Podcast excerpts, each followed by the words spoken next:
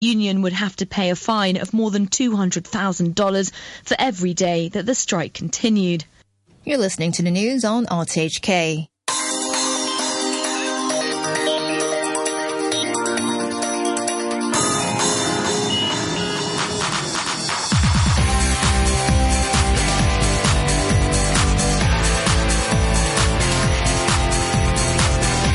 Morning. Welcome to Money for Nothing. I'm Brian Curtis.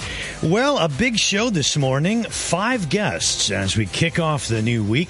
Among the areas we'll be covering exports pick up in China, but what happened to imports and what does that mean? Will financial reform in China go the way of political reform after 1989? Leave that to you to uh, to decide. And we'll also be looking at the latest trends in labor activism in China. More managers have been getting involved. We break down the latest U.S. job numbers in a look at the U.S. economy. We'll be speaking with Barry Wood, our international economics correspondent, in just a moment. And we'll look and hear about how the IMF managing director, Christine Lagarde, says that they got it wrong on the UK economy.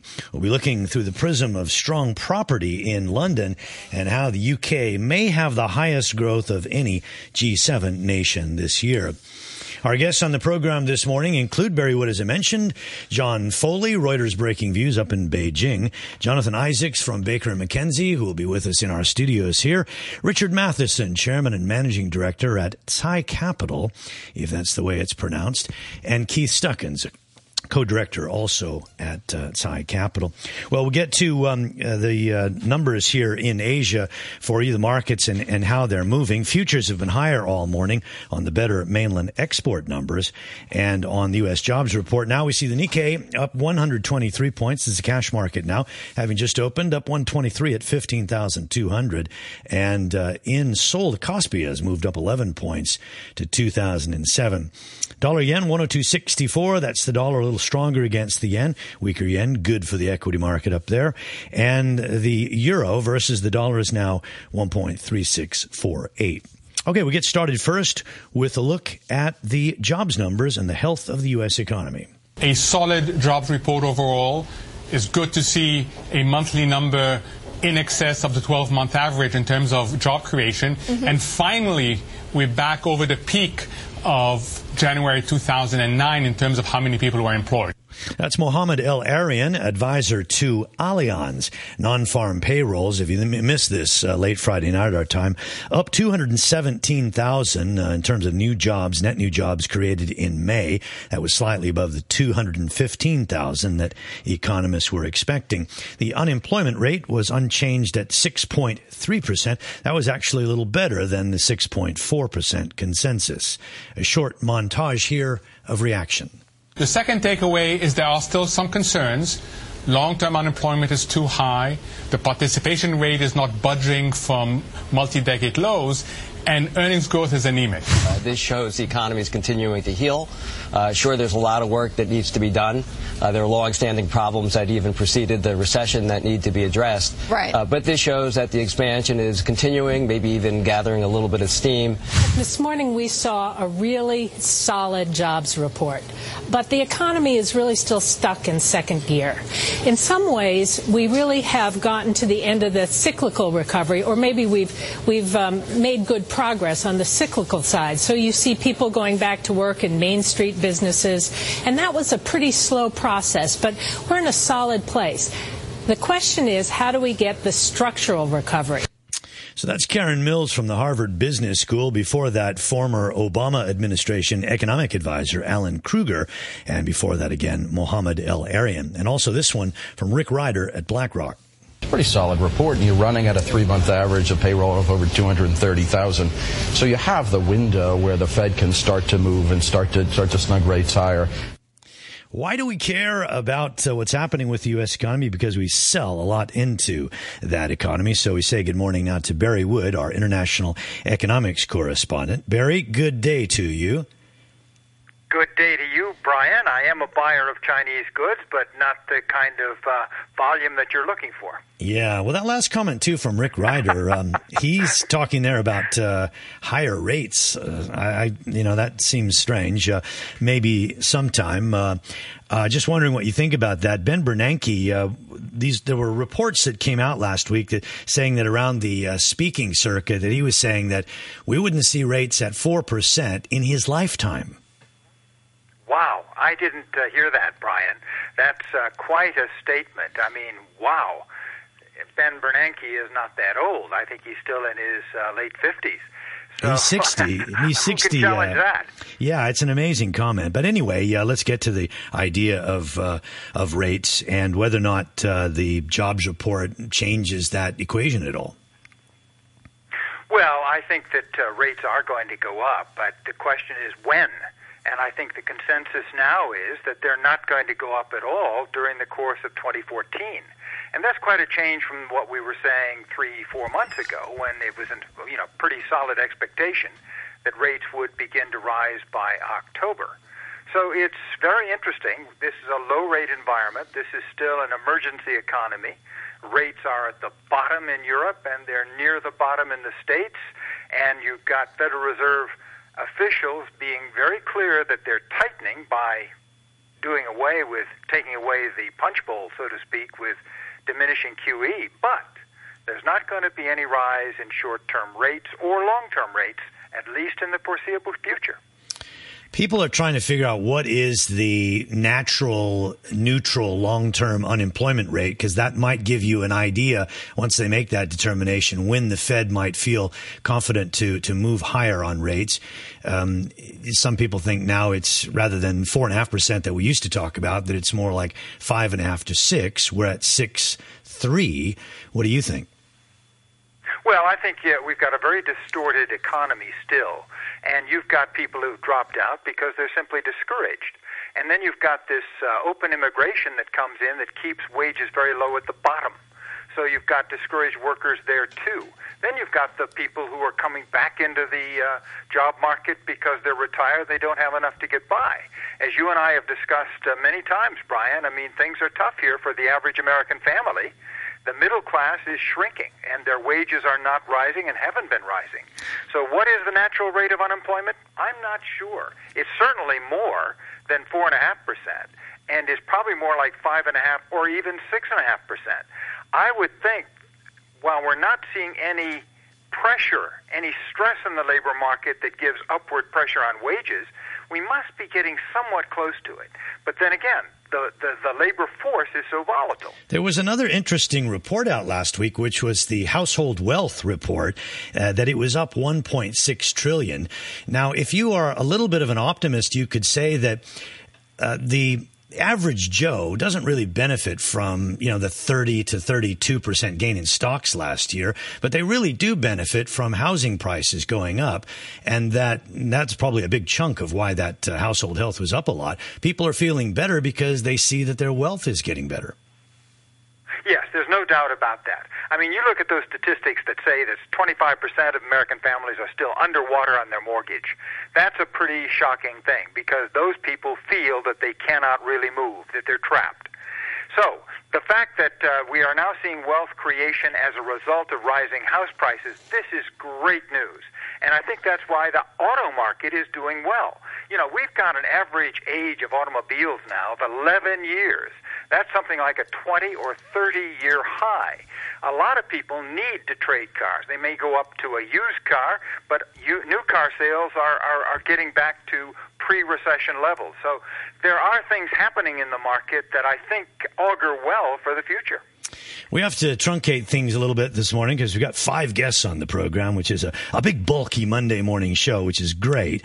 But it means that I've, I can not talk to you as much about the ECB as I wanted. Uh, uh, seemed like a bold move, but now some of the analysis that maybe it's a little bit more tepid. Uh, in 20 seconds, what did you think of the ECB negative interest rate move?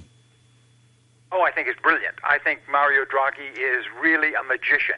He is walking the fine line between German opposition and pressure from the South Europeans to do more. He said, We're not done yet. he is holding his cards. This is as good as what he did in the summer of 2012 when he said that there was that they would do all that it was needed. All right, Barry, thanks very much for joining us here as usual on a Monday morning. So how fast was that? Holding out for a hero, Barry's interpretation there that Mario Draghi uh, is approaching the status of uh, one of the uh, most influential uh, central bankers in the world, and maybe right now getting the best press. Well, China's exports rose more than analysts estimated in May. Overseas shipments up 7% from a year ago. That was higher than the 6.7% expected. But imports were down 1.6%, something not forecast by any of the 42 economists polled by Bloomberg. So we wanted to look at uh, financial reform, but we need to talk a little bit about the economy. We say good morning to John Foley, Reuters Breaking Views. John, good morning. Good morning, Brian. Yeah, I, you know, the original idea was financial reform and whether or not it's disappointing, whether it goes the same way as political reform. But let's talk for just a minute about um, about the export numbers. They were better than expected. Is it anything to get excited about? Um, not really is the answer. They are better than expected. 7% is a little bit higher than the 6.6% that people were expecting. Imports, of course, disappointed. They were down 1.6% year on year.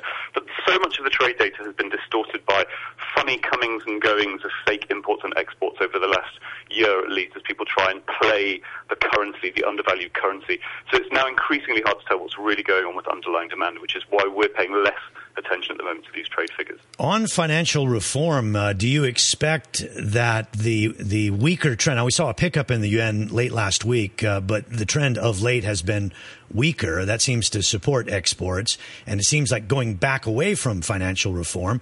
What do you think? Well, look, financial reform is so complicated. Every change is a kind of reform, and we're seeing some, some quite significant changes to the system in terms of the growth of things like online investment products. People are getting more choices about where to put their money. But a big part of reform is opening up the market so that people can take money relatively freely across the border, and you can't do that while the currency is still suppressed. And there is every sign that the central bank is still meddling actively in the currency. So we're still a long way from the kind of reform that would really allow capital to flow from where it's from where it is to where it's needed fairly. People are going to extraordinary uh, efforts and extent to get money out of out of China. Um, you don't really hear that many stories about capital flight, but just so that they have more freedom. Like for instance, people here in Hong Kong or in Macau, they'll they'll buy a luxury bag or some sort of item with their credit card, and then they'll sell it right back to the shop and get cash, uh, preferably in Hong Kong dollars, and then they can do what they want with it because Hong Kong dollars are freely tradable. Um, is, is this you know, is this a big thing or is it sort of small in the big picture? It's much smaller than the, the funny business that's been going on with exports and imports. But yeah, of course, it's a big thing because it means that the window is open. People are actively getting money across when they shouldn't. And one of the things that we wrote here, here at Reuters about was the Union Pay uh, loophole where people could use their Union Pay cards and, and basically get money out over the border in almost unlimited quantities. So it's not big enough to cause huge capital leakage from the system, but it shows that where people have an opportunity to get money out, that's exactly what they're doing, and that should worry China's leaders. What about the shadow banking? Uh, what we just talked about, that characterization is almost like a shadow banking thing. Uh, what about the more traditional, if you can call it, shadow banking industry in China? People getting a lot more than the 3% that the banks offer. You know, is it at the dangerous level or is it being peeled back? Well, uh, both, really. On one level, it's kind of healthy because China's depositors have been getting less than they deserve for decades. The deposit rates have been set too low. So people have been trying to find a return that gives them something more like what they need in order to can make a reasonable investment return. Um, property has been a great source of those returns, and that's obviously very dangerous because that's pushed prices up to very high levels in some cities. Shadow banking has given depositors a taste of what it means to get 4, 5, 6% on your money instead of 0 to 3%. In that sense, it's good. But the speed with which it's grown and the recklessness with which some of these lenders have made loans means that it has to be watched very closely. And the government is worried that some of these loans will come unstuck and they won't be able to control the process that happens afterwards because it's outside of the state controlled banking system. What sort of numbers are we talking about in terms of percentages that are outside uh, the banking system? It depends on who you ask because there are so many broad definitions. Um, we're looking at, in some cases, about uh, up to two thirds of GDP uh, in shadow banking. That's a very broad definition, which includes all kinds of things outside of regular bank loans. But the reality is that no one really knows because these things aren't being recorded properly, and often a loan will be made to person A, who then lends it to person B D, and so on, and creating these very long in your blog credit chains. In your blog last week, you cited uh, Barclays saying 68% of, of GDP in 2013 was outside the official banking system, and that that that's right. had, yeah, had grown almost. And, and that's a very broad definition. But if it, if it, and you also cited that they said that it grew a third in the last year. That doesn't seem like you know it's something that's being brought back under control. It's being brought back under control yet because it's serving a fairly useful purpose because it's getting money to where it's needed and it's propping up a lot of investment, particularly in the real estate sector. So when you So say it really getting down. getting where it's needed, you mean smaller sized companies that can't get bank loans because they're ignored by the big state owned banks.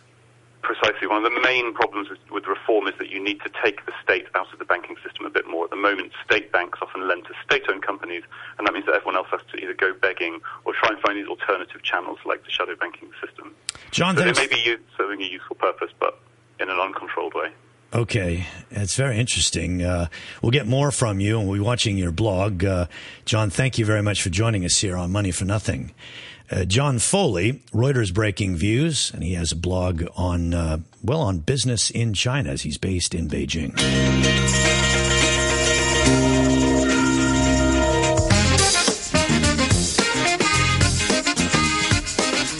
You know, much has been made of late about new trends in labor activism in China. Notably, we've seen a lot of reports uh, indicating that managers are getting much more involved in organizing strikes and other interventions uh, in uh, in labor disputes. And we thought we'd do a segment about new trends in labor activism in China. And we welcome Jonathan Isaacs, uh, lawyer and partner at Baker and McKenzie. Uh, Jonathan, good morning.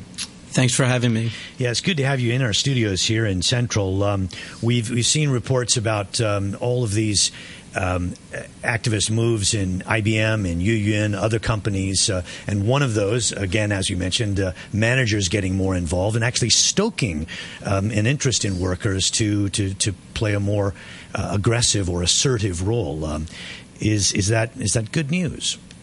Uh, no, it's quite bad news for overseas management. It means that anytime they want to implement any type of major restructuring in China or engage in an M&A transaction that involves their China operations, they have to be very wary about the reaction of local management. If the local management is not on board with the overseas head office's plans, they can cause a lot of trouble for the overseas management and make the transaction or the restructuring much more difficult. So it's more difficult for the corporates, but is it proving to be a lot better for the workers? In some cases, yes, local management is able to get more money for the workers. For example, if there's a layoff plan, they can squeeze more money out of overseas management on behalf of the workers. But this isn't necessarily always the case. Sometimes local management will just use labor activism in a way to put pressure on overseas management so they could get a better deal for themselves and they're not really in it for the workers. But with growth being so slow in the West, uh, there has been a lot of squeezing, uh, and with with um, uh, wages running at sort of 15 to 20 percent per year, you know this does make it difficult for the for the corporates operating there. And you know, is it becoming more and more difficult to even find workers? In certain provinces, yes, particularly in Guangdong province, they're uh, Uh, having more and more difficulty finding workers willing to work at low wage rates, which are necessary to make any sort of profit, particularly in the low end manufacturing sector. In other parts of China, we're not seeing su- uh, the same extent of the labor squeeze. For example, Shanghai or the interior of China, more and more companies are moving out there because workers are more willing to stay at home where the prices are lower and work for slightly lower wages over there. Are workers agitating for higher wages or for better conditions or for some of these other things like uh, better severance treatment and, and those types of uh, remuneration? Uh, for all of these things, um, in each situation, uh, the reason for the strike has been different. Sometimes they're simply striking for higher wages. They think the cost of living is rising dramatically and wages are not keeping up. In other cases, if there's being if there's a major restructuring and they are being laid off, they want a higher severance package. Or another common reason is simple legal noncompliance. For example, in Yue Yuen, the case was alleged underpayment of social insurance contributions. So there are a variety of reasons for why these strikes are happening right now. Isn't it pretty standard in China to get one month for each year of service? That's the legally required minimum for severance in certain so circumstances. They're agitating for more then. They want much more than that. And in certain cases, even when employees are not entitled to any severance at all under the law, they demand severance. For example, if a company is acquiring the equity in another company, nothing changes on the ground. Their employment continues as before. There's no termination. But what we're seeing increasingly uh, happening is that even in those situations where there's no legal basis for severance, the workers are demanding severance. They, their position is we believe that the owners are essentially our employers, and if they are leaving and we're getting a new employer, we want to be paid out our prior years of service.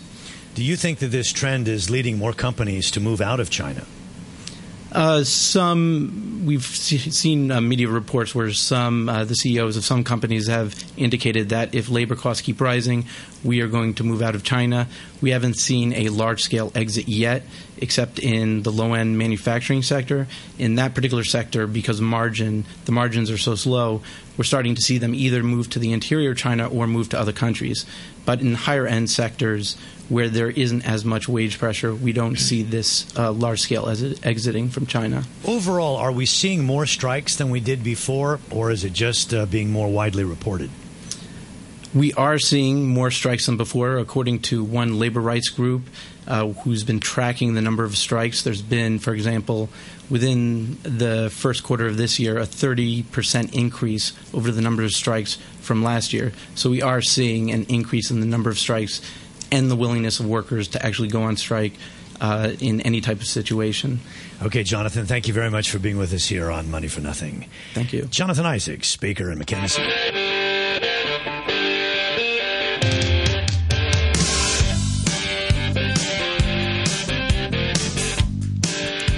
Well, the IMF underestimated the strength of the UK economy when it was warning in the past about the government's austerity program. That's the latest from Managing Director Christine Lagarde. She told the BBC yesterday, well, we got it wrong. We acknowledge it. Clearly, the confidence building that has resulted from the economic policies adopted by the government has surprised many of us.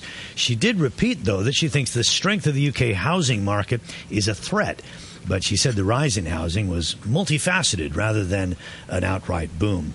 We have some property folks from uh, London or from the UK in our studios with us this morning. Richard Matheson, Chairman and Managing Director at Tsai Capital, and Keith Stuckins, a co-director for the same firm. Good morning. Good morning, it's, Brian. It's, it's, Good spelled, morning, it's spelled Kai, but are you using the uh, pinyin uh, C for Tsai? No, we're using Kai. Okay, well, I got that wrong. so you take your guesses here on the program. Anyway, um, yeah, I, I, you know, we, lots of people coming into town. They want to meet the high net worth individuals. They want to flog property. So yeah, we get it. But we we wanted to ask you a little bit about um, the UK housing market and the fact that um, you know you still hear these these uh, warnings about it that it's it's like Hong Kong. It's it's just astronomically high. Is that true? Absolutely right. And uh, it has to be of, uh, of real concern when uh, 80% of uh, homeowners in most London boroughs could not today afford to buy the property in which they're living. So you admit that it's high, and yet you're here to sell property to wealthy individuals. Why? Absolutely right.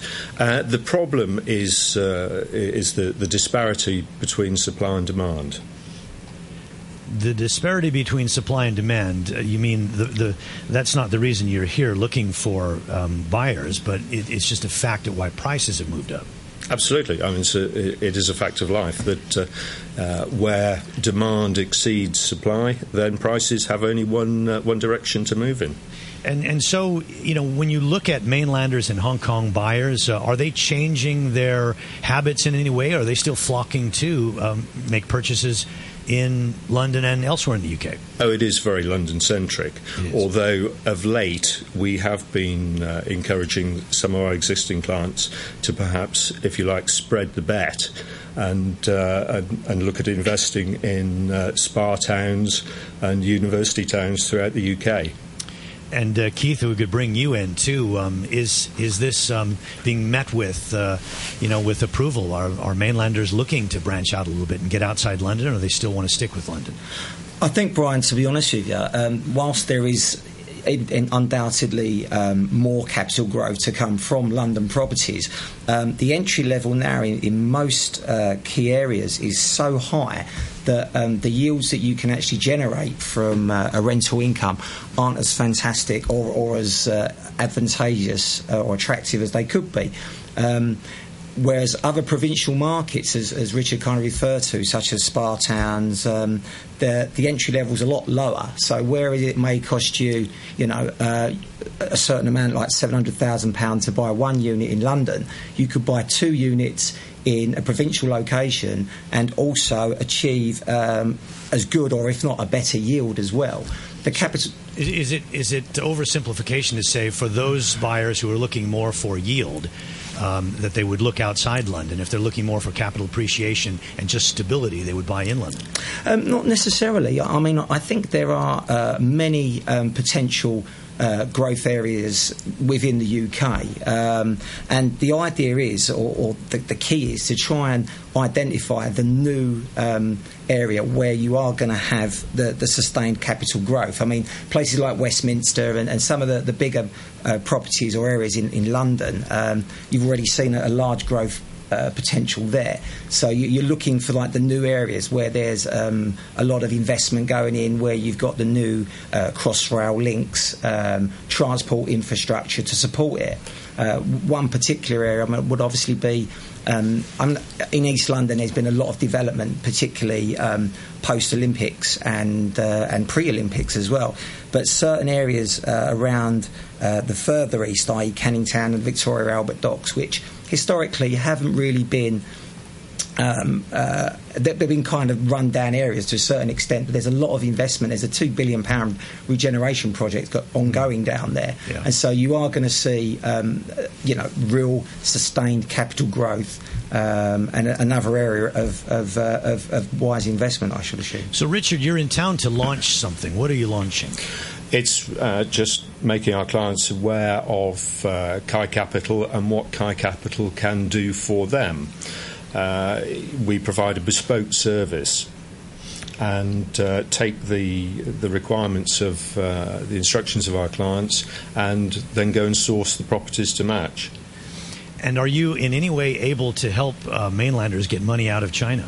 Well, it's interesting you should mention that, Brian, because uh, um, cryptocurrency is, uh, is is something that, uh, that, that people talk more and more Come about. On. Have you days. have you sold have you sold a house and had anybody accept Bitcoin? Yes, you have. Yeah. Wow. Kudos. In fact, we, have we've, we've completed on one transaction, and we have another uh, another sale going through at the moment. Interesting. Okay, well, we're out of time, unfortunately, uh, but it's interesting to hear um, such candor from you guys. Uh, enjoyed the conversation. Thanks very much. Good luck Thanks, on Brian. your trip here in Hong Kong. Richard Matheson, Chairman and Managing Director of Kai Capital, and Keith Stuckins, Co-Director of Kai Capital as well. They'll probably find that a lot of mainlanders will think that that means Thai Capital. Markets are higher this morning. We see gains about two thirds of 1% uh, in the markets that are open. Weatherwise today, thundery showers associated with a trough of low pressure. Unfortunately, means some showers and thunderstorms today and mainly cloudy skies. The outlook for the next couple of days, showers. Radio 3. The latest news summary with Janice Wong. Gunmen in Pakistan have attacked the airport in the biggest city, Karachi, killing at least 11 people. Six of the gunmen have also been shot dead. Many more are wounded. The attackers hurled grenades and fired automatic weapons at security guards. The BBC's Shahzeb Jillani sent this report from Islamabad. The attack took place a little before midnight local time. An eyewitness said the gunmen were heavily armed. They stormed the airport from the old terminal building, opened fire and threw grenades killing airport security personnel. Some reports suggest an aircraft may have been damaged. Fire and smoke can be seen rising from the airport. Flight operations have been suspended until further notice, and all incoming flights are being diverted to other cities. Pakistan Army commandos have arrived to try to regain the control of the airport. A suicide attack on Pakistan's border with Iran has left at least 20